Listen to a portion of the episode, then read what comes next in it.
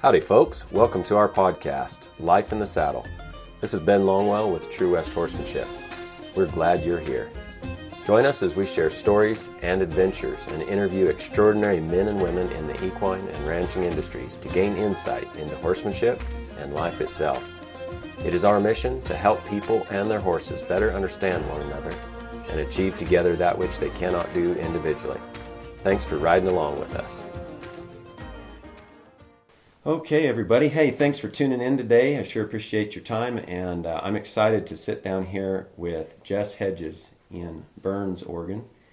Jess and I have sort of known each other through social media for, I don't know, maybe five, six years or more, and followed each other along in, in our adventures and what we're doing. And so it's a privilege to finally meet her and, and catch up and hear a little more of her story and how she came to be operating Hitching Post Supply here in Burns.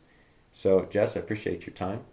Thank you for sitting down here and sharing your story. Well, thanks for stopping. I, I feel bad. I know we tried to do this another time and it just never quite worked out. But That's right. We came through Burns, oh, I guess it was December. Yeah. And uh, I think it was about six below. but yeah, it, it we just kind of we had it set up and we just had a series of circumstances we missed catching up with you then. But um, now, for those of you know who are listening who may not be familiar, tell us a little bit about what you're doing here uh, right now at Hitching Post Supply, and then we'll circle back around once we get through your story. Okay, well, Hitching Post Supply is a 35 year old business that my husband Sam and I bought from Lee and Vicki Mullen uh, two and a half years ago. Um, and it was a total God thing. We went from talking uh, hey, would you want to build my website to hey, would you want to buy the business?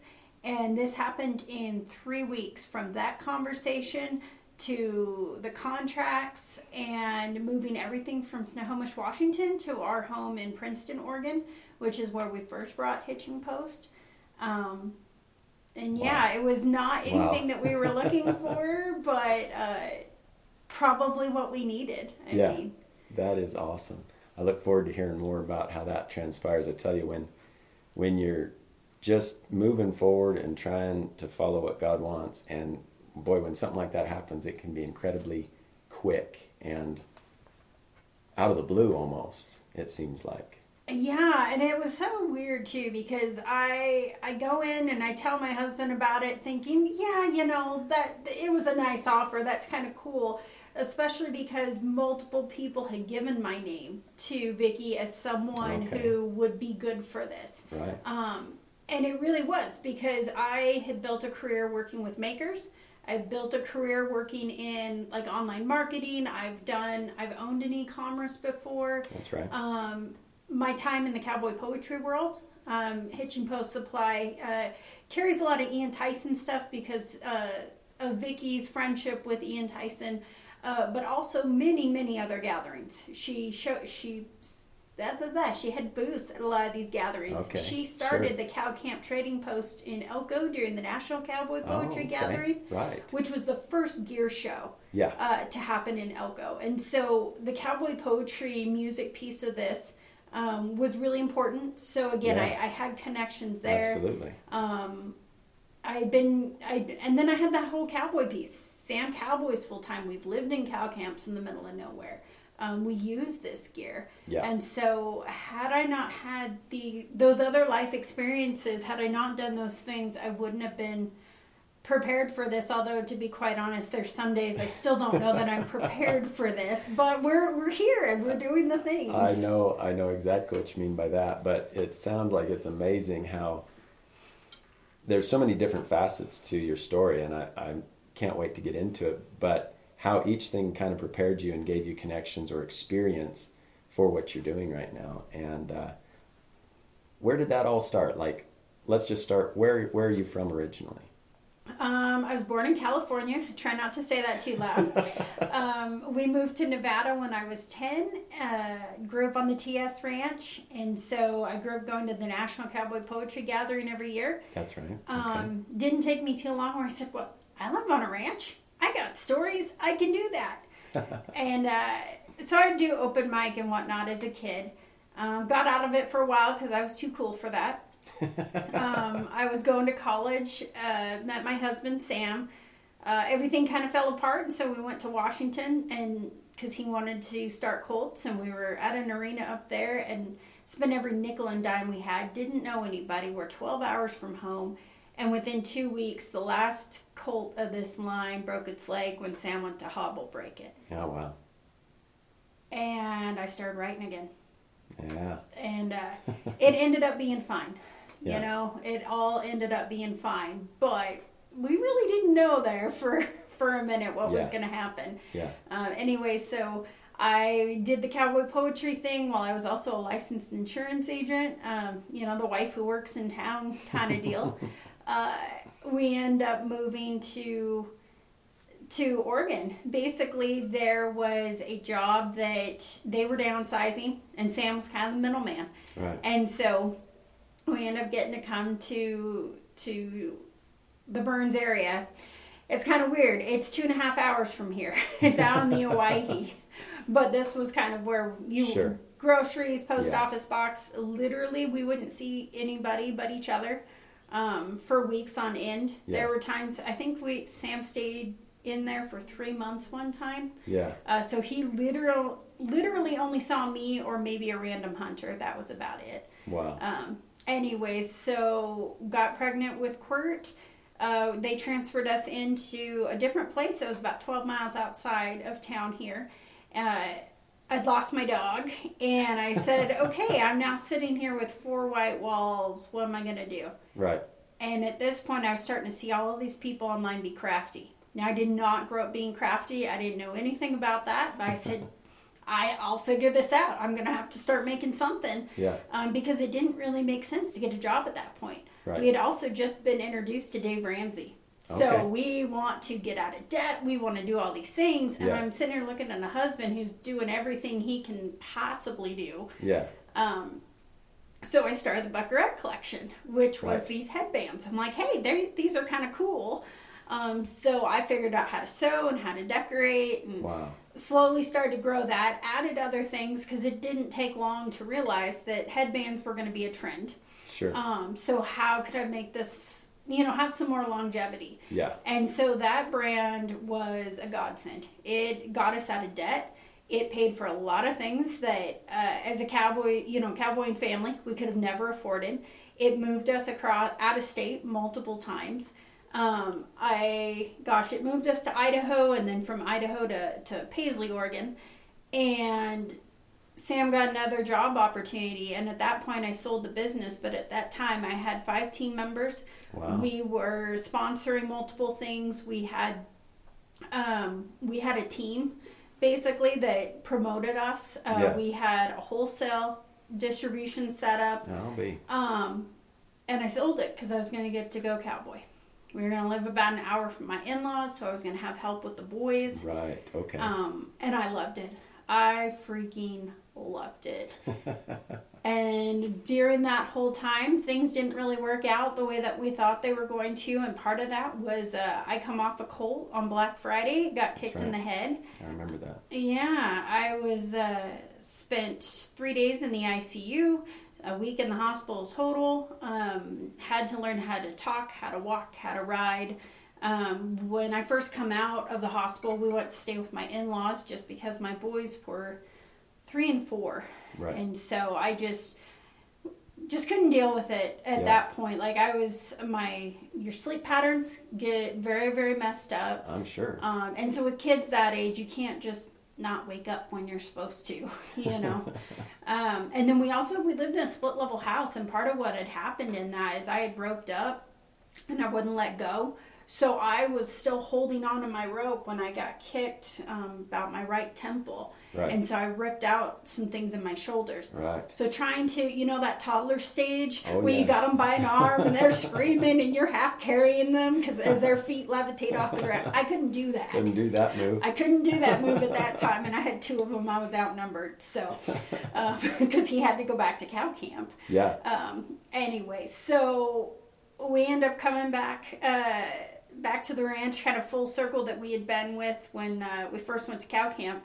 They had a variety of different places, and uh, at that point, life was starting to get back into a little bit more of a a normal state for us. And I said, okay, what's next? Right. Um, because that whole experience made me realize, although, like, thank you, Jesus, I got back to riding, I got back to roping, I can cowboy. I also realized I couldn't do that full time Yeah. um, anymore, and I couldn't do that and be the mom that Yeah. I needed to be. Um, so I almost started to become a maker again. I was about to get into leather, and I realized, well, honestly, I didn't realize on my own. Again, God, God in His perfect timing, I had an author, poet friend that uh, needs some help with social media. Right. And so we get on the phone, and I talk her through how to do what she's wanting to do, and she's like, Jess, you should be getting paid for this. what are you talking about? Everybody knows how to do this. She's like, no, no, Yeah. everybody knows how to do this. Yeah. Um, and literally, Branded In Ink was started that day. I'll be. Um, and so that started out as a social media management, but I realized very quickly I could help you advertise all the things. Right. But if you didn't have the back end processes, if you didn't have pictures, if you didn't have a website, if you didn't know, if you're spending seven dollars on shipping for a three dollar concho, um, just so that you can make this custom order, it didn't matter how much I helped you. I helped you advertise, and so then it turned into this all encompassing thing, which I'd had the experience of because I did the I did the Buckarette collection and then the cowboy poetry thing. Um, gosh, social media was the only reason I gained any traction with that because nobody was doing it then. Right. Um, the number, the names I could throw out today of the crotchety old men that were like, "Oh, social media, don't don't bother with that. It's a waste of time." Yeah. Uh, Oh yeah. who were then mad because I get paid to go out of state by people who never met me Yeah. simply because they social media allows you that opportunity to know, like, and trust, Yeah. um, and to kind of put that out there. And so it, it gave me a lot of opportunities. So yeah, then I started Branded In Ink, and I'm doing photography and I'm building websites, and this was stuff that I had to do in my business. I Right. didn't go out to be a graphic designer. I didn't go out to be a web designer. Right. Um, and no shade on those people. I just I feel like because I I learned those skills in the trenches. I learned what this is like bare minimum what I think it takes to to make your business survive. I wasn't just selling stuff that was Right. fun to me or that I thought, oh, this is a good way to make money. No, this was what I used myself Yeah. um, to build my businesses. And like you say, a lot of those folks, whether they're makers or or uh, ranchers or horsemen or wherever they're at in the in the agricultural or rural setting, they don't necessarily either have those skills or always see uh, how those systems need to work together to make something actually efficient and productive. And so that was that's a hugely valuable uh, skill set to bring to to the industry. I think. Yeah, I didn't. You know, we take our personal knowledge for granted as common knowledge. That's true. I see that so many times, and the number of people I talked to that were like, "Oh my gosh, I wish I would have met you years ago," because they're trying to get a logo. So they have these are people in production agriculture or as a maker who have the foresight. They understand where their brand needs to go, but they don't quite know maybe how to go design a logo Right. and so they're they're dependent on someone who is making them a Holstein logo for their registered Angus operation. Quite literally. yes, I, no, I had a client that that happened with. I mean, Oh dear. yeah, and at that time again, there wasn't anybody doing that on. I'm going to say on a larger scale or on a. I, I solely worked from home. It's not. It wasn't a local business thing. Now I'm sure there are local. There were local graphic designers that if you Sure. found one, Sure. um, but to to do the online stuff and the advertising and build the community in that way, that wasn't really happening at that time. Yeah. Um, yeah. Gosh, because this was, God, well, it was over eight years ago. I don't know. It's I've slept since then. but um, yeah, so then that kind of brought me right. I mean, I was making more than the cowboying job Right. doing Branded In Ink, Right. um, and still part time around just kind of being the mom or going and cowboying and Yeah. And then Hitching Post happened. And so for the last couple of years, Branded In Ink has kind of been on the back, the back Right. burner. And it's funny because uh, God brings those things back around. And here recently, He's like, "Yep, that you need to be doing this again." And I, I had forgotten that for me, a huge part of my creativity was in building logos or was doing some of this Right. stuff. Right. Um, but I also needed to stop and do that for for Hitching Post for a while. There was things Hitching Right. Post needed, and now Right. I don't know. I feel way more confident and qualified because I'm back and the my hands are dirty and again. Yeah. I I mean we ship constantly. Like that's so I, I understand the the things that are going on a little bit more instead of just how to make the computer do the things. Sure, exactly. So now, when you when you first acquired Hitching Post Supply, you had it at your your home Yes. on the ranch, yes. and you're probably doing. I think I understood mostly shipping and and the, the online orders. So how did it sort of go come about where you're now based here in Burns, and you also have that that retail presence here locally? Well, and again, it's funny. I always said I would never, I'd ne- you know, I wasn't going to have a retail store. I, Yeah. I also said I'd never really photograph, uh, do photography other than what I could get done horseback because I wanted to be horseback. Right. It was more important to be doing the work than to document the work. Yeah. And then God laughed and laughed. in so Anytime we say ways. never, Yes. yeah, he finds that very humorous. yeah. And so what was happening was one, I had team members, I had multiple team members who were driving all the way out there. Uh, my house is is an hour from Burns. Right. Um, so we had team driving out there. It also, from a shipping standpoint, we were only Sure. shipping Monday, Wednesday, Friday Right. because the most effective way to get things out was to bring it all the way to Burns. Right. Um, so yeah, we decided, well, we'll we'll try this. We'll try getting the deal in town. Um, and then too, you know, like we, my family got COVID at one point. Literally, no one could work for two weeks, Right. and we didn't find that to be fair, you know, to our team and Yeah. and that sort of thing. So that was another motivation to to try this. Well, then Burns is it's awesome. It is a small town. It is that small town vibe, and so people started coming in saying, "Oh my gosh, I didn't know we had this here." Right. And so I said, "Okay, what do we need more of?" And uh, so I've tried to find a good balance between what a working cowboy needs to go back to work tomorrow. Because we've all been there. We've all busted a latigo or something Yeah. and we couldn't i mean if that's how you make your living that it gets serious pretty quick Yeah. um, but beyond that everybody loved the dave hall art um, we got an entire collection of dave hall that was purchased by hitching post supply for um, for their catalog covers and things just the work that dave had done for vicky over the years Right. um, but then clothes and stuff. You know, we have a big R here locally, um, which is Mhm. about it. Well, and we have a we have a really great ladies boutique, but again, that's not. Not quite the same demographic. Yeah. Yeah. Yeah. So That's awesome. That is very cool. Now, um, your husband Sam Mhm. Hedges, his dad is Mackey Hedges. Is that correct? yep. Could you give us a little history on that and those books that Mackey wrote, and kind of where they're based, and kind of a little bit about Sam's story? Yeah. So um, my husband and I met when we were. 18 and 19, I think, at college. I was doing Right. the welcome wagon, knocking on doors with the student council to say, like, hey, this is what's going on this week. Um, yeah, I am a nerd. I am a nerd. There is no denying it. What college did you go to? Uh, Great Basin Community College in Okay. Elko. Okay. Yep. Sure. So, uh, sitting in the corner is this custom rig with this S over quarter circle uh, concho on the camel. I said, I want to know who owns that saddle. well, I do.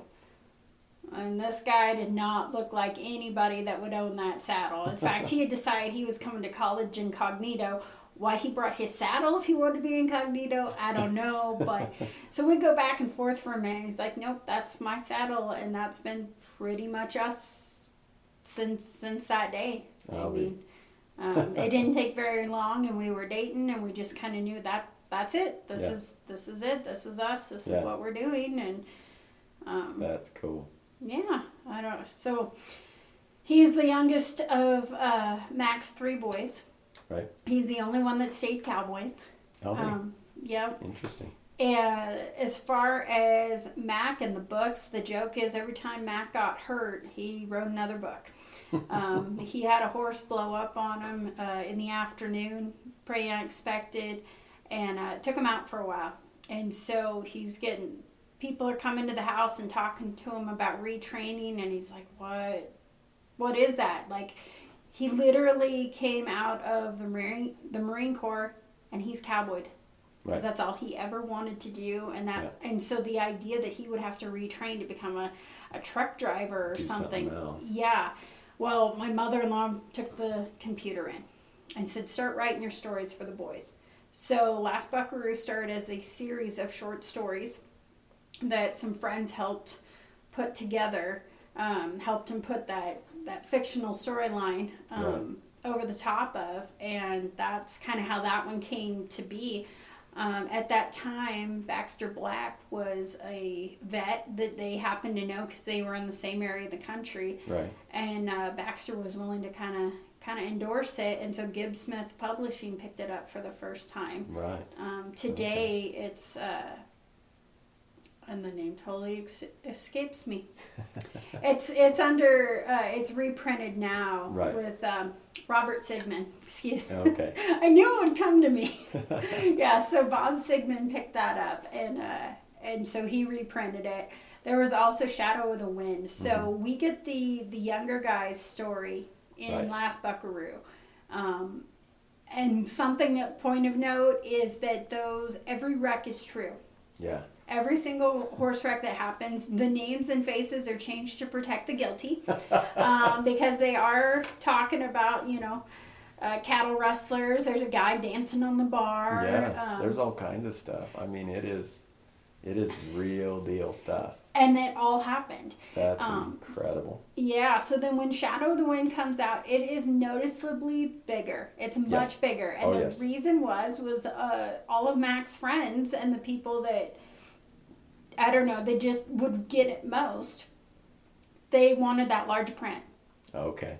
So that's part of why uh, Shadow of the Wind seems so much bigger. Okay. And it's the older it, the older guy's version of what happened, and it's not a retelling of the same story, No, but you do right. get that real sprinkling of yeah, the young guy thinks he's helping the old guy, but we all know that it was the old guy who really gave this kid a chance. Yeah. Um, And again, all the wrecks that Yeah. happen in Shadow of the Wind are true as well. They these things actually happened. Um, and so now we, we Hitching Post Supply does carry both these books. We're super proud to. That's awesome. to be able to offer that. And that was something that happened before I ever took on the business. Vicky Yeah, had already built that relationship Yep. uh, through the poetry stuff. I had had a, a uh, at least a mild acquaintance, you know, with Bob Sigmund, and so Right. Um, we've been really excited to be able to continue that. That is cool.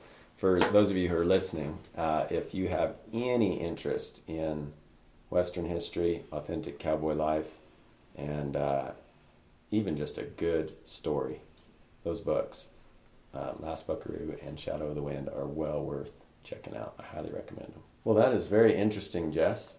So, what is it like living an hour from town? How, do, how does that work? I love it now, and I've lived a lot farther out. Mm-hmm. Um, now all I am is in town these days. um, so I I have to remind myself it's a season. It won't always be like this, but I like it. We live in a gorgeous place. I'm used to being on my own. I you know Virgil Earp, the lawman. He's the uh, little Merle corgi running around here that was smiling. Yeah, quite literally. um, he gets to be with me all the time. You know, I I ride. I like the flexibility of something happens and I can actually be of use. Yeah. You know, I can go out and help. Or um, this year's been much different. Like our fall works. Fall is my favorite, and and specifically what we do on the ranch. I know most people are all about branding season. Mm-mm. give me fall works. Give me looking for remnant. Give me Yeah. Yeah. you know, give me that any day of the week. But uh, so this year I didn't get to do Right. near as much of that, but I also know it's a season. Yeah. I, I've been very thankful I and I guess blessed because the boys had the opportunity um, to play football. And at 9 and 11, it was time. It was Yeah. time to try, to let them try some things because we are adamant that the ranch is a tool to teach our kids. The ranch is not the expectation. Cowboying or, or any of that is not the expectation for their lives. It's Right. merely a way that we can be together as a family. It's Yep. merely a way to teach them work ethic and honor and morals and, Absolutely. and all Absolutely. those things. So That brings another thing to mind that I'd like to hear your, your take on, and I've seen I've seen you share over the years where your family was intentional about spending time together and putting together a string of horses where everybody could ride and, and work together and stuff, and, and that's always been my goal. That's always been something that, for as long as I can remember, the idea of having my family work with me horseback and and and, and not horseback you know and just just to, to have that so what's your take on that and how did how did you guys how did that work out for you how did you prioritize that it was hard. yeah We and and we still don't do it perfectly. I don't think. sure Um, we have a couple of different rules, I guess, guidelines for lack of a better term, because I am a big believer in we decide how we're going to act before the crap hits the fan. hmm Right? Everybody has a plan till they get hit in the mouth. yeah But um, so one, we joke that our retirement fund is sitting out there in the horse pasture. uh, we probably have put more money than we should have into horses. Right. Um, here recently, we, once we got to a point where we um, had a string, then we started to say, okay, we're not going to buy anything that's not papered.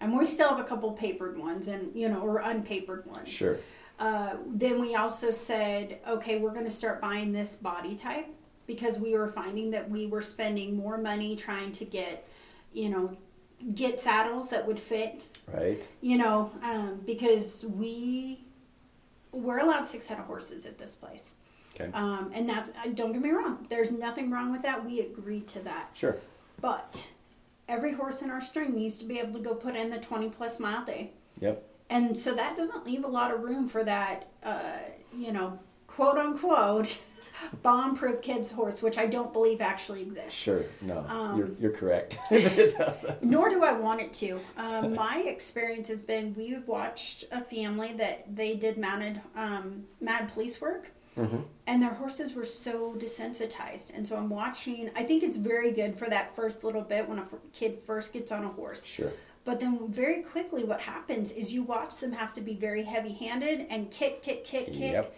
absolutely And so they don't learn any feel, they don't learn they don't learn any of that. And it's also been my we were out together with the crew one time and couple of guys cross this ditch and it's nasty. Like there are literally cow skulls in this thing. Like it's not a safe deal. yeah And I told my boys, I'm like, okay, we're going to break every rule that I've ever taught you. You're going to get real loose on your rein. You're going to give your horse its head.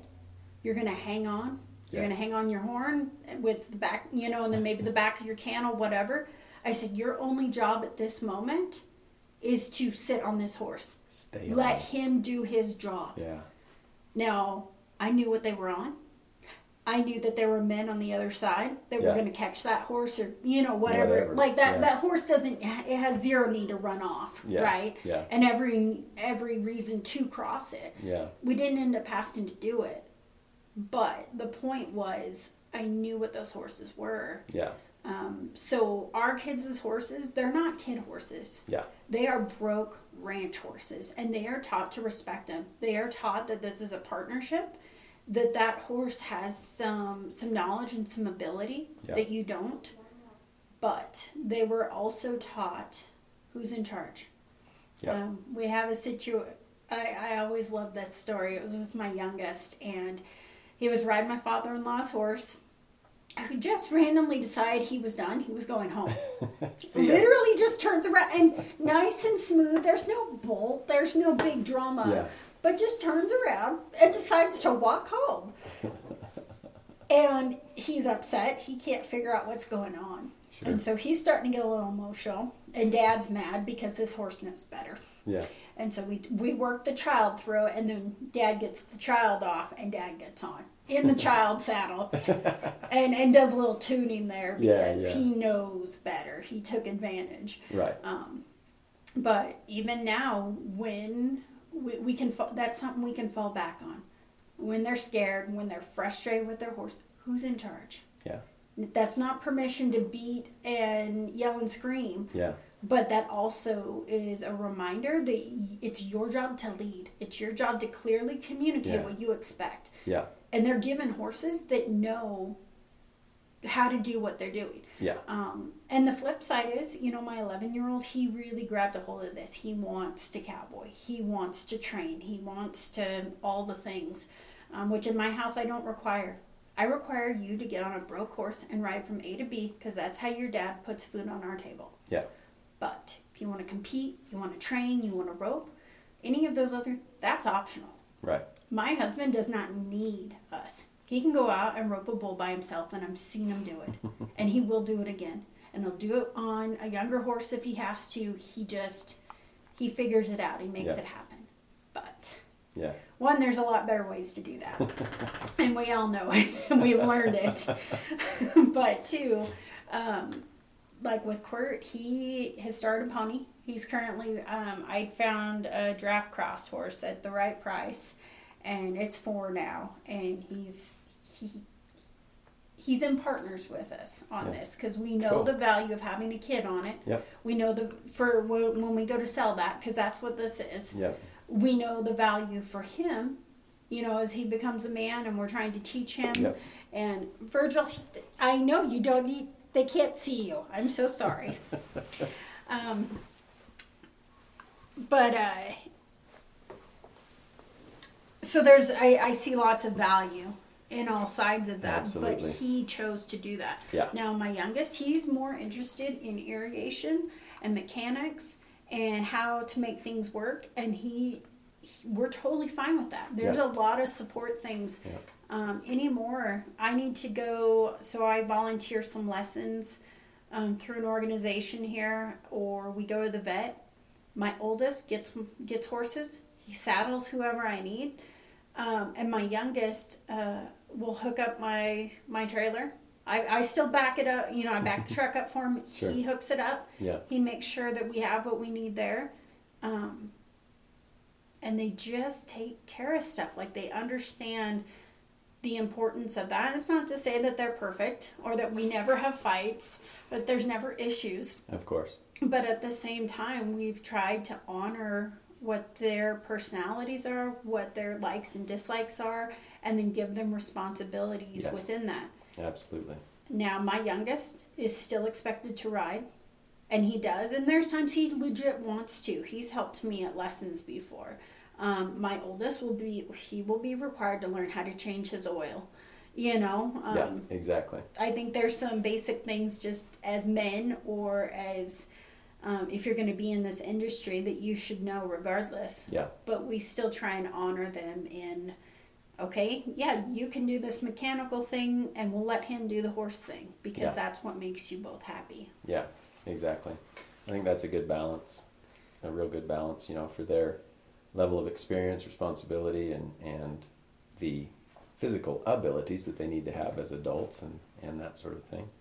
It's uh, like you say, it's not easy. It's and even from a logistical or financial perspective, you know, to find horses that'll work for the kids at a different different levels or abilities. You know, um, I've got four kids, and and uh, they all they all can ride and have done various things with me throughout the years. Um, but it's always been a challenge with our lifestyle where we're either traveling or we're, you know, from New Zealand up to back to the states, you know, and and and uh, whatnot. And so I've got my my middle daughter is probably the one that's got the horse bug. She's she's the one that's been asking me just about every other day, Dad, when can I have a horse? You know, and of course they had a pony when we were in New Zealand and and uh, probably took it for granted.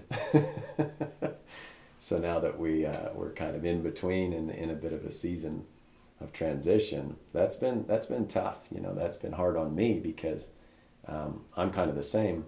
there are certain things that we need to do as a family because this is how we make our living. We're gonna tackle this project, right? But, um, but she wants to ride. She wants to learn. She wants to be involved more, you know. And so, yeah, hopefully we get through the woods here on some of that here pretty quick. And I, I'm very grateful. We were slow to get started. When the boys were real, real little, we didn't have broke horses for them. Yeah. Um, a lot of time, I mean, there was even a few points where we didn't have broke horses for me. um, and I don't need the, the super, Right. you know, Yeah, you don't. the bomb proof Yeah. or anything, but I also don't do a lot of colt stuff or whatever.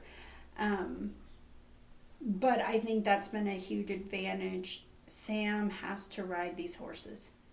He knows them. I mean, literally, they've already put their lives in each other's hands however many Exactly. times. Yeah. Um, and so then by the time the kids come along, I don't we can we can tell them what the quirks are. Yep. And a lot of times if you have a horse that is mentally sound, you can get by a lot by just knowing what the quirks are. Um, or for us as the parents, Yeah. to manage what okay so this okay i currently we're helping um, someone that has an older ranch horse and we're like this ho- he's going to be perfect for you don't take down your rope if they're around cattle we know this horse already and we know that he's the type that just he's going to build to him Yeah. for a cowboy that is awesome Perfect. But that's not what where this person is at. Yeah. um, and so we've tried to keep things like that in mind with our kids. And then there's some advantages too. I cinch one time he went through and he kind of acted like he hit his horse. I knew exactly what i was on and i knew what he, he was on. And i jumped out i ran over there i basically picked him up off his horse and i dumped him on the ground. You can walk. Yeah. You know what, we've never had that again Yeah. I don't, and, and here's the thing I do not want to like advertise this as the way that you should parent or the way that you should be a, a horseman or any of that. But I also, I needed him to understand that Yeah. you, because I've watched it happen. I've watched guys have a, a tantrum and then get bucked off. Yeah. And it was their fault. Yeah. I'm not saying that the horse was acting the way that it should, Sure. but they pushed the horse over. Yep. They started a fight that Yep. they couldn't finish. Yeah. I don't know. Uh, it's obviously not how we should train, but at the same token, I uh, he learned, and we didn't have that again. But we can only do that had I known the horses that were involved. Exactly. You know, the one I was riding used to be a pickup horse. So the idea of having people on and around is not a problem for him. Uh, and that's been the other thing is the horses normally rotate through us. So when the boys were little, um, Sam would basically we kind of keep the back going, and he'd run around like his hair's on fire. but he didn't have the he didn't have to worry about the back because he had the three of us. Then we got a little farther along, and we taught the boys, okay, you stay together. If someone comes off, then you stay right there, because we'll we can find you then. Exactly. Stay together, and their horses were bonded enough that it wasn't a big deal. And so then him and I could ride point, and they could bring up the drag. Now they can both go their own directions and do what they need to do, um, and get on and off by themselves and things like that. Um, it wasn't easy. uh, a lot of prayers, right? Like, is it? Did we make the right choice? Can this kid and this horse meld? But we we tried to slowly introduce things as much as possible, and I think sometimes there's just baptism by fire. And in the way that I see cowboying, that's a lot of it. What can I get away with on this day with this horse, with this group of cows, um, in this set of corrals? You know, So, do you mind sharing a little bit more about your wreck and what happened and kind of what you learned from that experience? Um, what is the the the Lonesome Dove movie when um, it's the not Lonesome Dove, it's the earlier one Okay. where she's saying, uh, "You're not weak, so you don't have any sympathy for those that are." I wasn't weak, and so I had no sympathy. I had no. I did not understand how getting in a car and driving across two states by myself in the middle of the night to go perform I didn't understand what the big deal f- was Right. about that. Right. And yet there were women who were like, "Oh my gosh, how do you do that?" Yeah. Um, at that time, I could drive out 50 miles in the middle of nowhere with no cell service, climb on a horse I'd never been on, and go move cows because that was just. Just what you did. And if you don't know this about brain injuries, it makes you fearful of everything. Simple things you are now just you can't you can't even imagine how you could do that because the anxiety, all of the well, what if this, what if that, Mm. um, and I'd never ever been that way. I didn't I didn't know that anybody lived that way, Right. and now all of a sudden I was. Wow. Um, so that's that was a lot. It was a lot to kind of work through, and and what happens with that is you actually have to retrain the pathways in your brain. Um, you know, it was a real interesting time. I honestly I don't know if if my brain injury had not happened. I don't know if my marriage would still be here. I don't know. There was a lot of things that were not going right in our life, and so that really centered us and grounded us. Um, Sam literally spent his 30th birthday in the hospital, wondering if I was going to live. Right. Um, and I had taken for granted some different things as well. But one of the most interesting things that had happened, this is going to sound really silly, but we share an Audible account. My husband and I do. Sure. And uh, over the years, it started way back with Dave Ramsey. If one of us asks the other one to read a book or now listen to it, then we will bite the bullet and do it. Right. Um, and we try and use that very sparingly. But Sure. that's allowed us, if we were going to change where we're at um, financially or how we're raising our kids, or Right. I could tell you about it, but you don't really get it unless you Read the book. read the book. well, because of that, I, at one point I had listened to a book on brain injuries, and this guy, this poor guy with the motorcycle and uh, wreck, was way way worse. Went through so much more than I did, but it did let me know that I wasn't crazy because Right. I really felt crazy. I didn't understand, and uh, I know at one point you deal with a lot of aphasia, or I personally, that was one of the things that had um, one of the symptoms that I had. And so the little bit that I'd see Sam, uh, he'd be like, "Well, spit it out," and his mom is like, "She she can't." I have always known exactly what I think and how to tell you, and I have no problem giving you my opinion. And Yeah. now I, it's in there. That Right. was the thing. It's like this this word is floating around in your brain. and You can't quite grab it. Uh, well, because I li- I had this book in the Audible thing, Sam went ahead and listened to it. And uh, one of the things that I just always really really appreciated, he came back to me. He's like, "I'm so sorry," and he really changed how he interacted with me at that point because he understood I I am just as upset and frustrated and don't understand myself. Well, he didn't understand the person that he had known for Right. I think we'd been married almost 10 years at that point. Yeah. Well, maybe not quite that much. Anyway, we'd been married a few years though. Yeah, yeah. And so um, I was not the person that he had married. I'm like, I know, I'd like to be that person again, and I, I can't. I can't get from Can't here to there. there. Um, Wow. You can't get there from here. Um, so, yeah, it it changed a lot. All of a sudden, I understood what um, what overstimulation was.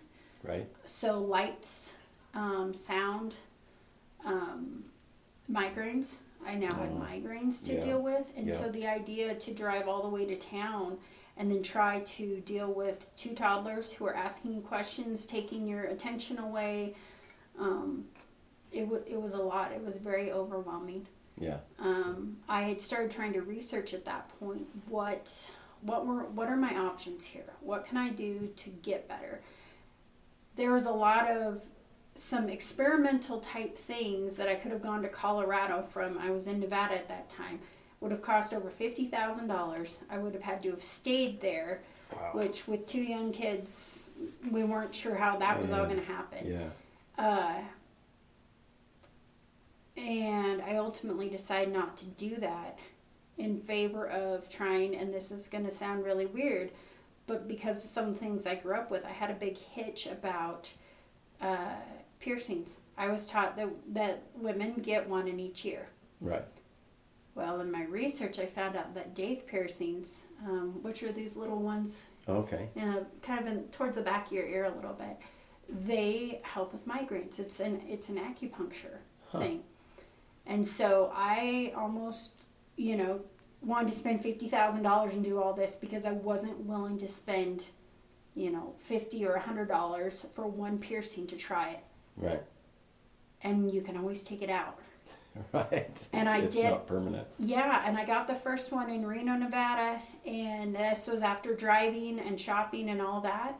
And yeah, the incision, the initial of getting getting the the hole that hurt, but then all of the the brain fog just lifted. How big? Um, and so then I done it again later. I went to Caldwell, Idaho. We had already moved up here, got the other one done, and same thing happened. So I almost let all of these things, um, honestly, from a man that wasn't even in my life anymore, affect not just me but my family. Right. And that's been the weirdest thing about this whole deal. People are like, "Are you afraid of horses? You have to be afraid of horses." I was never afraid of horses after this. I was afraid of getting hurt and my family having to go through Yeah. what they had to go through with all that. Yeah. Um, Yeah. I think that what you say about what you're saying about empathy and sympathy when we haven't experienced something or if we I guess if we don't naturally have some empathy we almost have to experience something whether it is pain or an, or a particular situation or financial challenge or whatever it is we, we almost have to be there a bit to start to understand where people are coming from with with whatever it is. But I think I know as horsemen, we know empathy is important in terms of trying to sense where that horse is coming from. What are their motives for what they're doing or not doing? You know, and uh, and of course we're all guilty of basically wrongly judging their motives and saying, well, he's just being stubborn, or you know, he's pretending, or he's taking advantage of me, or or anything else that we might say when when it's probably pretty simple in the horse's mind. Uh, they're scared or they're lack understanding or they figured something else out that worked enough times they're going to keep trying that. And I guess maybe we're a little bit the same way as people. Um, we're not always making the right choices, but we've got our reasons. And, uh, and sometimes looking at, at other situ- others situations, we lack the empathy to to feel for them or to understand where they're coming from. So that's interesting that you you know that you learned uh, that in your experience. And then the other thing that you said that got me thinking was was that that paradigm of of the piercing and how that could help the migraine. Um, and I think that our our paradigms are the way we're brought up or the culture we're brought up in to look at life or the way we do things. You know, we sometimes we don't even realize how something could be done differently, or we could look at something differently, or approach it from a different way, and how the results could be completely different. I think it was a good reminder to me about the legalism that Mhm. happens in the Bible versus the grace or the idea that somebody in some church at some place at one point decided that this was a rule, but biblically, there there was no rule. Right. There is nothing that says that. Right. Um, Yeah, that's a perfect example, and and you could talk about a hundred different examples. The, I think, somewhere in Leviticus, you know, it says something about the Israelites not meaning to pierce, not not not piercing this, that, or the other, you know, and and it was completely cultural based. It was completely based uh, because the heathen cultures that they were surrounded by and which they were supposed to remove from the promised land, of course, that was all part of their rituals and pagan pagan stuff. And and so of course God was like look you're not you're not going to do that right? But uh, but it was it was cultural. It was completely cultural and so yeah you're right sometimes we end up with legalism I think we end up with a better relationship with the rules than we do with God no, and that's yeah. I really I learned a lot of different things through that. And I guess I was thankful for the opportunity. I was thankful for the opportunity because of the things that I've learned. It made my life better, it made my family's life better. I would have never started Branded In Ink. because mm-hmm. I was plumb happy cowboy. Yeah. And I could, and I was learning all the time, and I, I mean, I, and I, I just, I loved it. But I also saw as I started to write some of these experiences, um, people are reaching out. They had lived with brain injuries and had no idea. Right. They had family that had lived with brain injuries, and because of the stigma within the ranching culture, because this borders a little too close to mental health, um, and, and I will be 110% here. Like, I had as a teenager, I had some experiences and decided, nope, I never want to be on anything related to that. And I think you have to choose what's good for you. And I was choosing what was good for me. So I'm not against medication. Sure. But I made that decision as a teenager. And so now in the health system today, they wanted to give me all the narcotics and all of the, whether that was antidepressants, depressants or uppers or whatever, yeah. to deal with this. And I knew I had made that decision in sound mind before yeah. this came up, before yeah. I'm clouded, that I didn't want to be that way. Yeah. And so I had people who were judging me because I took a bunch of Advil for a time. Um, basically, after my, my pain meds that they sent me home with were over, because they I, they sent me home on narcotics, but before I was really healed, and I'm like, I can't have two toddlers and be on narcotics. Right. And they're willing to write me scripts for whatever I want because I have a brain injury. That was like a free for all. You can have whatever you want. And I'm like, no, oh, no. Yeah. Yeah. Not going to do that. But there was people within the cowboying world who were dealing with a lot of these things and they didn't most of the time I'm not a fan of putting a label on something. Sure. I was grateful that there was a label in this case because otherwise I would have thought that I was crazy. And I could see where these other people struggled. They yeah. thought something was wrong with them. No, you had a brain injury. Yeah. Um, I have two separate friends uh, that rode broncs and some of their sleep issues, and they're like, oh my gosh.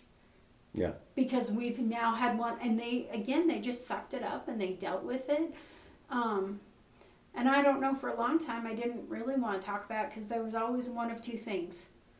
Oh my gosh, you poor baby. Right. Or nothing happened to you. Yeah, suck it up. Yeah. Well, no, it, it's documented. there was literally blood seeping. Like yeah. there was there was a problem, and then it's now documented how that that brain injuries are a thing, and I think that's part of the problem is because everybody reacts to them differently. Our right. bodies all so you might get symptoms that I wouldn't have, yeah, and vice versa. Range. Yeah. And and then on top of it, I didn't just immediately run out and be afraid of a horse. Um, I had people. I have been called a terrible mother because I don't force my kids to wear helmets. Mm-hmm. I believe that that's. I'm still very pro-choice. If you want to wear helmets, great there are there are definitely times and places good for you yeah but i also most of those people don't have the relationship with their horses that we do they don't know their horses to the extent that we do um, my my injury specifically could have been worse wearing a helmet yeah um, that's not the first time i've heard that as well Yep, and I know other people, and and and here's the thing: that's not to take away that there are people who have had their lives saved by oh, helmets. Absolutely. Okay. Absolutely. Um, but I also know it messes with your balance. Um, you know, my boys rode mini broncs for a while, and we required them to wear helmets. But we also very much knew because here's the thing: they could come back to broncs. We'll have to, and we'll revisit this you know but if they are 16 17 18 years old at that point they need to choose they have to choose whether they're going to wear that helmet or not you can't do you cannot ride effectively on that level in that environment in a helmet i do not personally believe yeah. Now we can argue all day whether bronc should be a thing or not. Okay. but if you want to break this down to the sport of of to, to rodeo and Yeah. to those specific activities. Yeah. No, you cannot wear the big full helmet with a face cage and and balance the way that you're supposed to. You can't do that. So, um, I yeah, I'm I'm pro-choice on it, but you would not believe the number of people who have just tried to tear me apart Yeah. over that. I, I think I could believe it.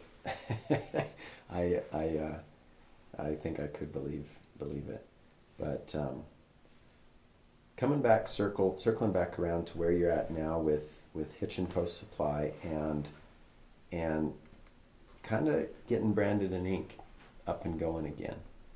Maybe can you tell people a little bit more about what Branded In Ink does and how uh, you know what services you offer there, and then let's wrap up with you know where people can find you you and what you guys do and, and some of the stuff that you provide here at Hitching Post.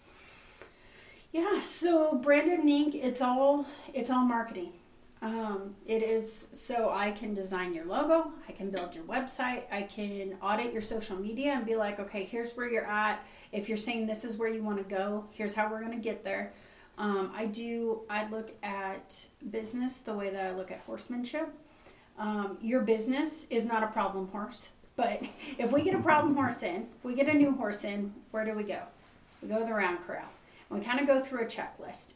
And that checklist can be completed in, you know, 15 minutes or it could take 3 days. And it's fine. I don't care how long it takes, but we're going to we're going to go you're good here, you're good here, you're good here. Oh, we're stuck. Okay, we're stuck here. So now we're going to stop and we're going to spend some time there. Uh, because I believe your business has to have a solid foundation, um, just the way that your horse needs a solid foundation. Absolutely.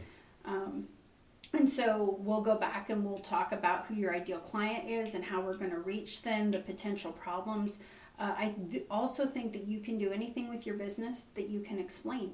And oftentimes we have a messaging problem. Right. So people know that "Ah, I'm doing all these custom orders, but I hate it. I want to get to a shop update. Or vice versa. They only want to make things that they already have a seller for. Right. And both are great Yeah. right? But then you can take that 15 other ways. In well, are you working with Reiners? Are you working with the working cowboy? Are you working with the Western influencer fashion crowd? Those are all perfectly fine. But the way that you're going to create content and price and and develop product and all of that is different. And uh, so many people they hadn't even thought of it. Right. So I, uh, what I always do is I usually do a free call. We figure out where you're at. You don't pay me anything, and then when you do, you know what we're doing. You know why we're doing it. And sometimes that is um, I offer a program off and on called Biz Bestie, where we just sit down and we have these conversations. Right? I can help you work through it because I saw for so. My Sam didn't understand being self-employed. I hadn't. I literally thought, bless my heart, I thought that you had to be rich to be self employed because that's what I had been taught. I grew up, if you've ever read Rich Dad Poor Dad, I grew up with Poor Dad. Right. And so um, there's been so many mind shifts that I've had to make and things to get my, my brain around because now I laugh and laugh. You don't have to be rich to be self employed. You go mow that lawn, you get 20 bucks. Congratulations, you are in business. Yeah. You know? Yep. But Yep. um, so, anyways, yeah, with Branded In Ink., we do graphics, websites, uh, coaching. Um, I I will do your social media, do your email marketing for you. I will teach you how to do it. Um, one of the biggest things that I'm seeing just just this week alone, I have talked to three different people who their web designers became gatekeepers. They have no login to their own website. They can't get they can't get their websites updated because people you know they won't get back to them. Mhm. There's a, a whole host of issues, Right. and yeah, I'm teaching you how to go do it yourself Yeah. you know, or you can always come back and pay me hourly. You're not on your own. You're Right. not like, you know, I'm not giving you the sign of the cross and telling you good luck. See ya. Um, however, I don't believe that I'm the gatekeeper of your business. So if you want to Google this at two in the morning, Yeah. I understand with that desperation, scrappy, I, I got to do something here. And you're willing to put in the work, then great. Yeah. Um, Unfortunately, it's a problem that's across the entire industry now, and the way that websites work nowadays. Um, I personally build on Shopify and Squarespace. Um, I really, really like these platforms. And part of that is because the number of people I have in their 50s and 60s who are like, oh my goodness, I can do this. Yeah. Yeah, you can, buddy. You Yeah. can do it. Exactly. Um, so, anyways, you can uh, you can visit me at uh, brandedinink.com. I'm on social media. Um, you can visit Hitching Post Supply at hitchingpostsupply.com. We're on Facebook and Instagram. Uh, I've just dipped my toe into TikTok and video with Hitching Post Supply, so we're over there. Awesome. Um, we send out an email once a week for for Hitching Post Supply. So anything that's a new restock or a new product, um, if if we have something on special or um, you're gonna want to be watching, we usually do a big uh, Black Friday deal. Cool. Um, we're pretty excited. This year, Sam's gonna be in the store with me, and the kids are gonna be in the store. Nice. Um, and we have some real goodies planned if anybody's going to be near Burns, Oregon. Cool. Which surprised me the number of people we had just because they were home for the holidays. Right. Um, They, you know, they'd be here for Thanksgiving and they'd pop in early before they headed home. So That's awesome. That is so cool, Jess. Well, I tell you, thank you so much for sitting down and taking some time and, and uh, sharing your story. Um, I really appreciate it. no, thank you. Well, that's all from us today. Thank you for listening to Life in the Saddle podcast. If you enjoyed this episode, please share and leave a five star rating or review. Remember, you can find us on social media or our website, truewesthorsemanship.com.